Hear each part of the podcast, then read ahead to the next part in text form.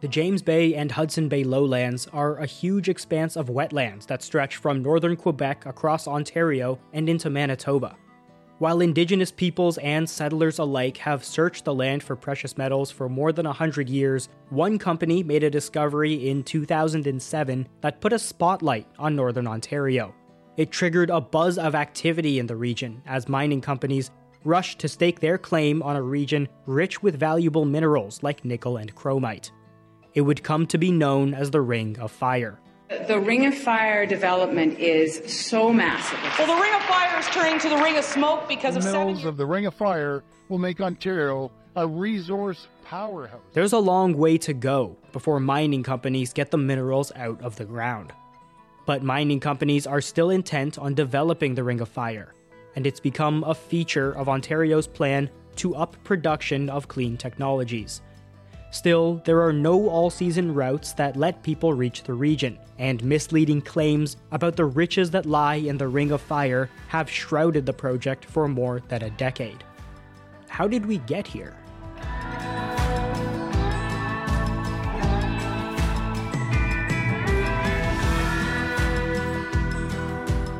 This podcast is called The Road. It's a co production with Canada's National Observer. Funding for this podcast comes from the Gordon Sinclair Foundation. I'm Isaac Phan Nay, and you're listening to episode 2 Boom and Bust.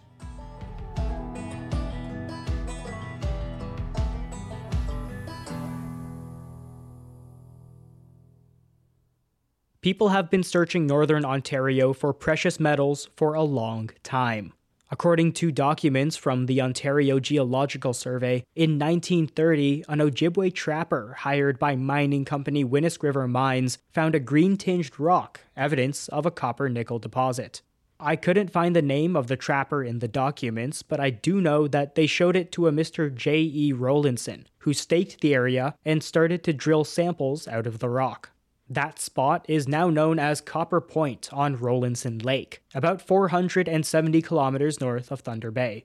Since the 1980s, prospectors have also scoured the region for kimberlite, a dark and heavy rock that contains diamonds.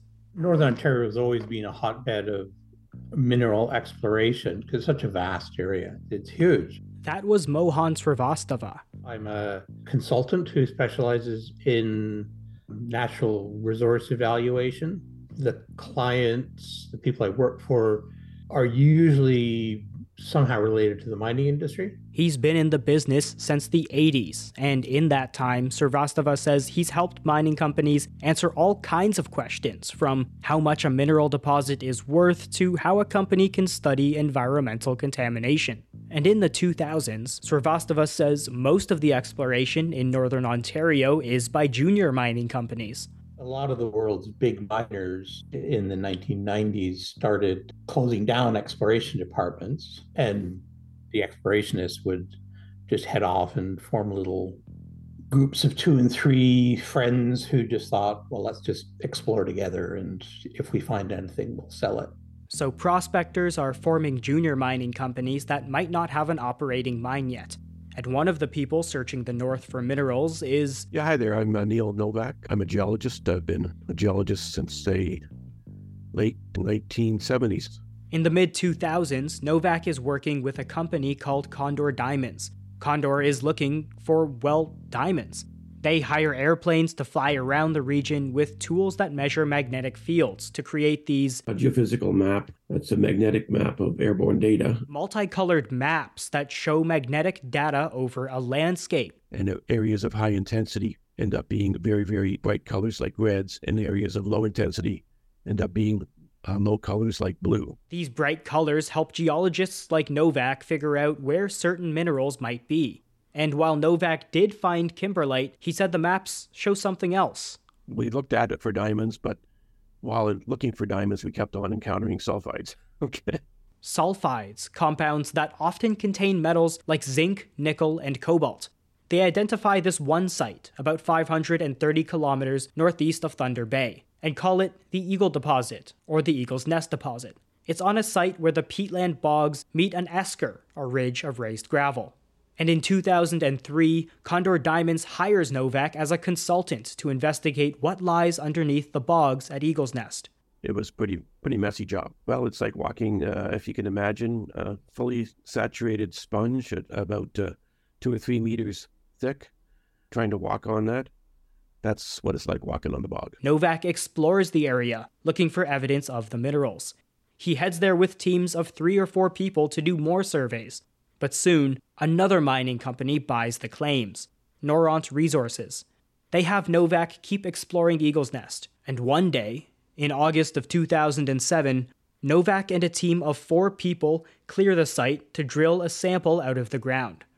And when Novak takes a look at the sample, he sees these grayish, almost bronzy crystals. The crystals were about the size of, say, your, your thumbnail, uh, and they're all fractured, and there's little striations in the in the crystal. It's nickel.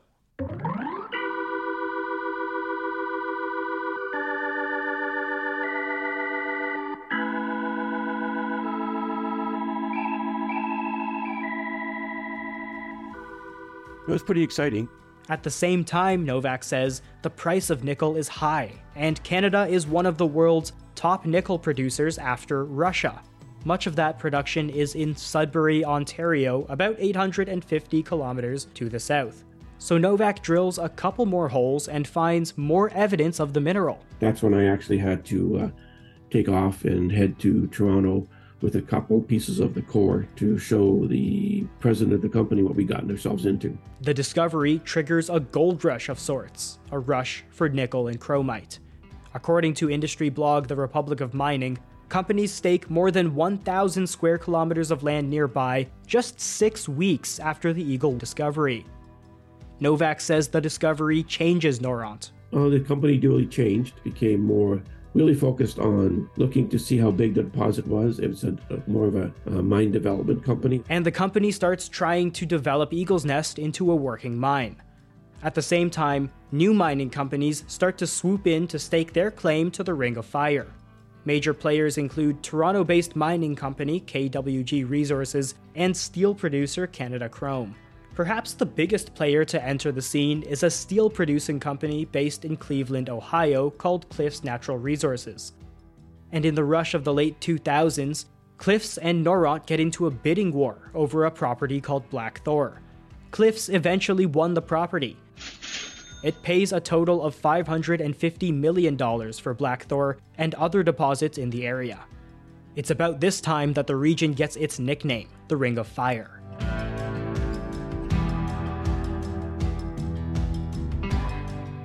Many of the people I spoke to credit Noront Resources founder Richard Nemis for naming the region after a Johnny Cash song of the same name. Nemis died in 2019, so I couldn't ask him.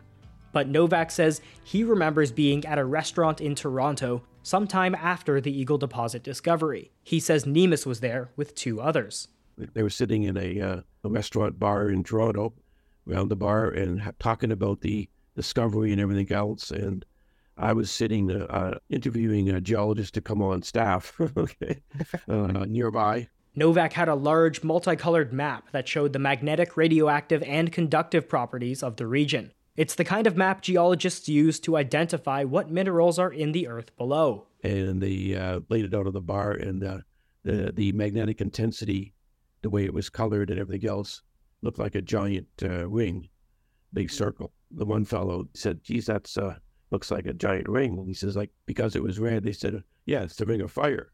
Then the three of them started singing the old Johnny Cash song. So that kind of stuck.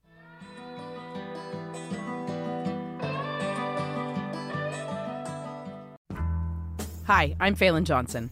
And I'm Leah Simone Bowen, and we look at history a bit differently. Have you ever wondered how hundreds of wild horses came to inhabit an island in the Atlantic Ocean? Or what Lord of the Rings and a small town in Manitoba have in common? Or the burning question Did Canada invent the teen drama? The Secret Life of Canada is a podcast about the country you know and the stories you don't. New episodes available now wherever you get your podcasts. Meanwhile, exploration work continues through the end of the 2000s. Prospectors build and develop camps to maintain a presence on their deposits.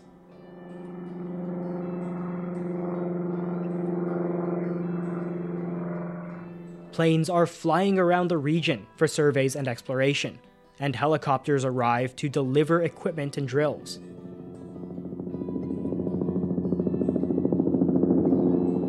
But there's this big issue.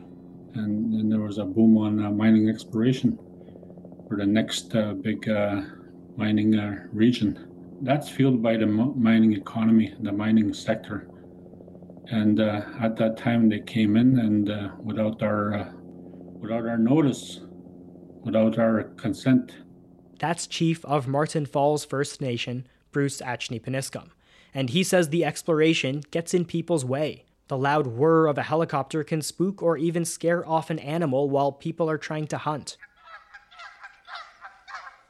Webequie and Martin Falls First Nations set up tents and camp on a nearby landing strip for three months in 2010, making it clear that development isn't going to happen without their consent.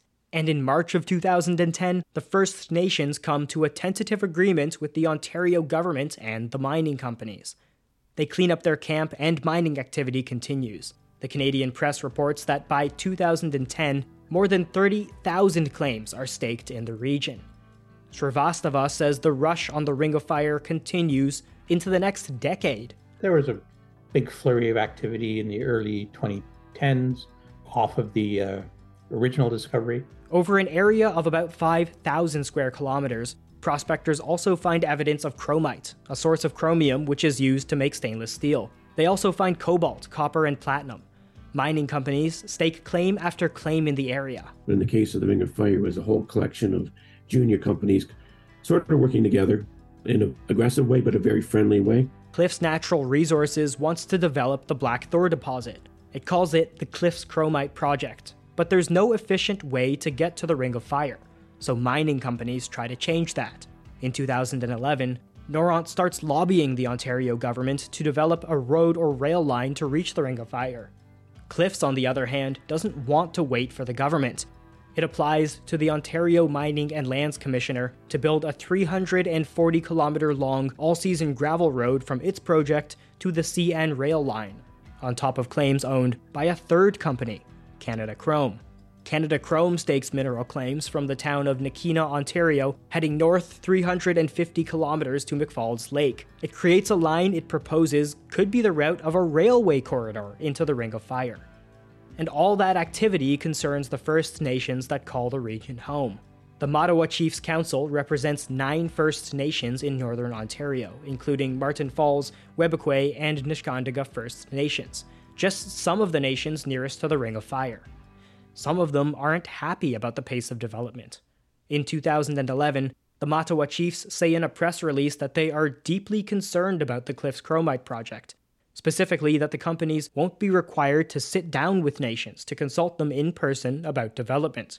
They launch a judicial review to require the company to hold a public hearing into the mine, so experts and residents of First Nations nearby can comment on development. You know, the court cases uh, have proven that you need to um, have a relationship with the First Nations people and discuss with them what, what you're doing on the territory, if it affects their Aboriginal and treaty rights, the review slows the project down, and the Ontario government steps in to negotiate with the First Nations. We'll have more on that later, but under new leadership, Cliffs cools on the Ring of Fire. By 2015, I had the sense that people were struggling to maintain interest in the Ring of Fire. In 2013, Cliffs halts development of its chromite deposit indefinitely and reduces its staff in Thunder Bay and Toronto and that gets the attention of Ontario politicians. Certainly, the Ring of Fire is a particularly exciting opportunity. But one... Here's Ontario Conservative MPP Lisa MacLeod asking about the project in 2014. Well, the Ring of Fire is turning to the Ring of Smoke because of seven years of inaction by this Liberal government. It's disappointing that there has been such little advancement on something so incredibly important to the economic development and economic growth of this province. Former Premier Dalton McGuinty once heralded this project as, and I quote, the most promising mining opportunity the, the country has seen in a century. Yet to date, it seems we are nowhere realizing a $60 billion investment into our province. $60 billion? Where did that come from?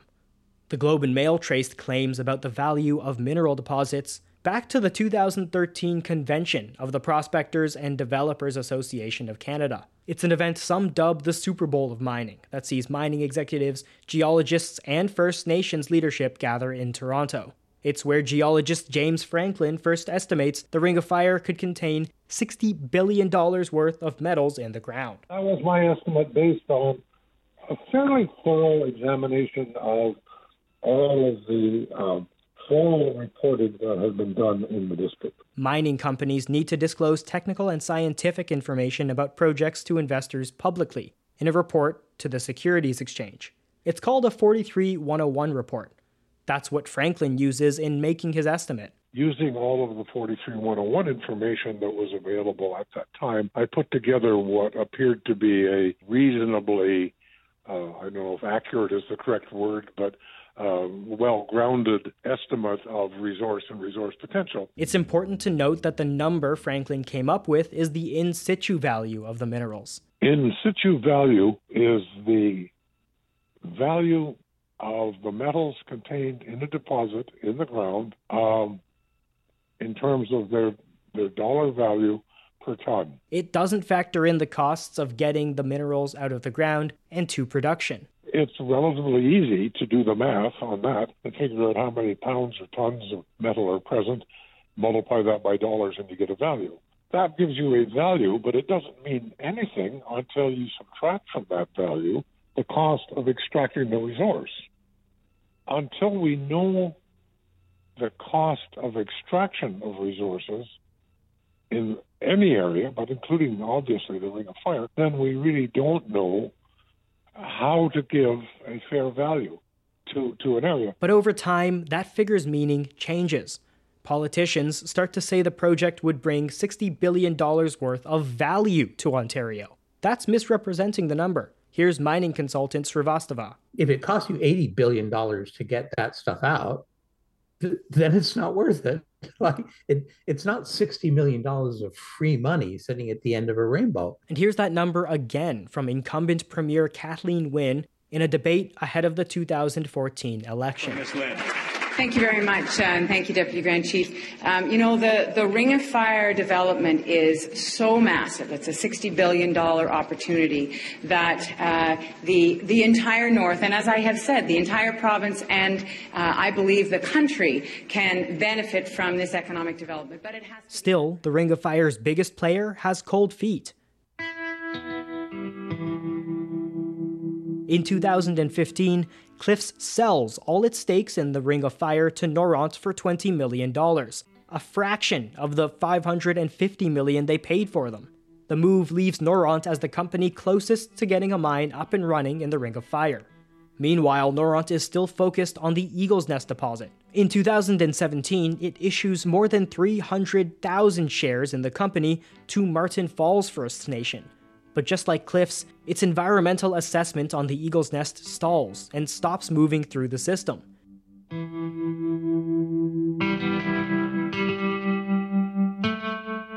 And then? We're going to get in there after everyone agrees. We're going to go in there and start mining.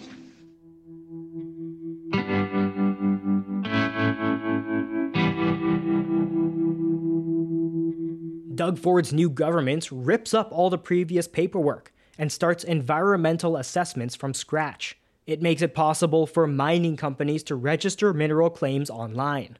Before, for a company to stake a claim, someone would have to hammer out a line of wooden stakes in the ground to mark out their claims on the land.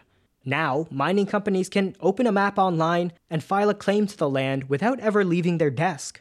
That's exactly what one mining company does Juno Corporation. According to a corporate PowerPoint presentation from the Toronto based mining company, Juno starts to quietly buy thousands of mining claims in the Ring of Fire. By 2021, Juno Corporation is the largest mineral claim holder in the Ring of Fire. According to its website, in 2023, it now holds more than 16,500 claims in the region, covering more than 3,200 square kilometers. And while Juno is buying up thousands of claims in the Ring of Fire, attitudes are shifting about chromite and nickel. They join a list of minerals like cobalt and lithium, minerals that are essential to make clean technologies. Both the federal and Ontario government call them critical minerals, and support mining them. As the federal government positions Canada to be a clean energy and technology supplier of choice in a low carbon future, our reserves of critical minerals, combined with the expertise of Canadian workers and businesses in mining, are central to future success in this space. At the end of 2022, Canada releases a strategy to become a world hub for critical minerals, which the federal government says are elements that are either necessary to Canada's economy or needed to make clean technologies. These are minerals like cobalt and nickel, which are crucial to making batteries for electric vehicles and storing energy from solar panels. Chromite is also a critical mineral. It's used to make stainless steel. These are minerals that companies have been trying to get to for more than a decade that sit in the Eagle and Blackthor deposits in the Ring of Fire. The minerals of the Ring of Fire will make Ontario a resource powerhouse. And as we work towards being the North American leaders in electric vehicle production, as we build new EV battery facilities and secure massive new investments from the auto companies, these resources have never been more important. Also in 2022, Ontario releases its own critical mineral strategy, and the Ring of Fire is named as a key part. That year, Noront is purchased by battery resources company Wyloo Metals, which is owned by the Australian billionaire Andrew Forrest. It rebrands as Ring of Fire Metals, and in September of 2023, both companies rebrand as a single company. It's called Wyloo. Uh, I'm Kristan Straub. He's been the CEO of Wyloo Ring of Fire since March. We're a regional player within the Ring of Fire region. Before that, he held executive roles at mining companies like Glencore and Xstrata. Ultimately, working across the globe on different nickel, copper PGE deposits. That PGE stands for Platinum Group Elements, five shiny metals that are used to make catalytic converters and computer hard disks. Ontario lists them as critical minerals. Nickel copper PGE is what's in the Eagles deposit. In the corner of the boardroom where I meet Straub is an orange model of the deposit. It's almost cylindrical in shape with some bends, kind of like a branch, and it's next to a scale model of the CN Tower. It's about two and a half CN towers tall in terms of the depth that it plunges down to uh, below surface. In reality, the Eagle deposit is up to 150 meters wide and more than a kilometer deep. Straub says they don't know how deep the deposit actually goes. Because of the depth, we haven't really explored significantly below the limits of where you see that model today, just because from a cost and an, and, and an ability to execute perspective from surface today, it, it's, it's just not viable for us to continue to explore that. And right now, Wyloo estimates that deposit contains. That deposit is roughly about 20 million tons at about 3.2% uh, nickel equivalent. That's 20 million tons of rock, with 3.2% concentration in the rock of all these metals, which Straub calls nickel equivalent. When I say nickel equivalent, it's the, the nickel with the values of copper and platinum and palladium group elements added into it to convert it into nickel units. Straub did not share an estimate for the value of metals in the Eagle deposit, but he says the company expects to file a 43101 report next year. That report will include an estimate for the value of the minerals in the Eagle's Nest and the cost of getting them to production. And as for the whole Ring of Fire region, do you have an estimate for the in situ value of uh, all the minerals in the region? That is a question that uh, that over the t- over years and years, that question continues to get asked, and uh, we've put some information out on that because uh, we were asked again. Straub says the company last calculated the value at the beginning of 2023. Say at the beginning of this year, that value that we calculated is around $90 billion. That value was calculated using the estimated amount of minerals in the ground and the price at which each mineral was traded at the time. Again, it did not include the cost of mining those minerals or getting them to production. In fact, Straub says he thinks the value of minerals in the whole Ring of Fire region are lower than at the start of the year. Since the company made the $90 billion estimate, the price of nickel has dropped. Without an ability to have infrastructure to get there, it's a number that just about anybody can, can calculate and, and throw around. And we've had lots of criticism back on the number itself because, oh, it doesn't include this, it doesn't include. Um, we're right. We haven't said that it includes any of those things.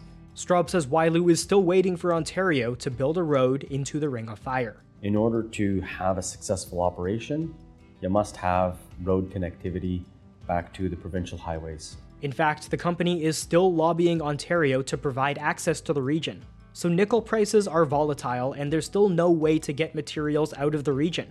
Why still mine the Ring of Fire? Whether it's your iPhone or your Samsung phone, it requires precious metals. It also requires nickel. And you should ask where that where that's sourced and, and how that's here. As you drive your electric vehicle, as we make a shift towards battery electric vehicles, we make that shift, they're going to require increased volumes of nickel and copper and other precious metals into the future. And we as Canadians and North Americans should ask where are we getting that supply from?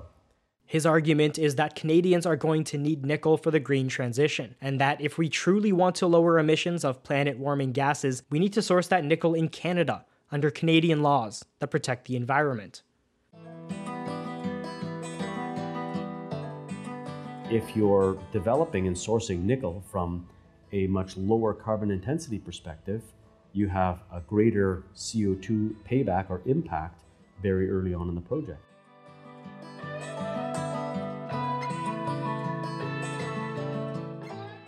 Next time on the road.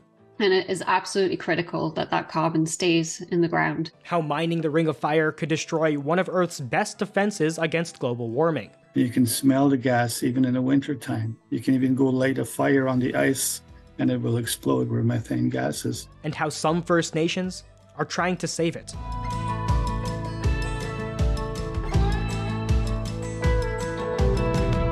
This podcast is reported, written, and produced by me, Isaac Phan Nay. It's a co production with Canada's National Observer. Funding for this podcast comes from the Gordon Sinclair Foundation. Story editing by Sandra Bartlett and Zara Kozema, with sound effects from Pixabay. If you think other people should find us, leave a comment and a five star rating. It would really help us out. And our theme song is Gravel and Grit by Northern Points.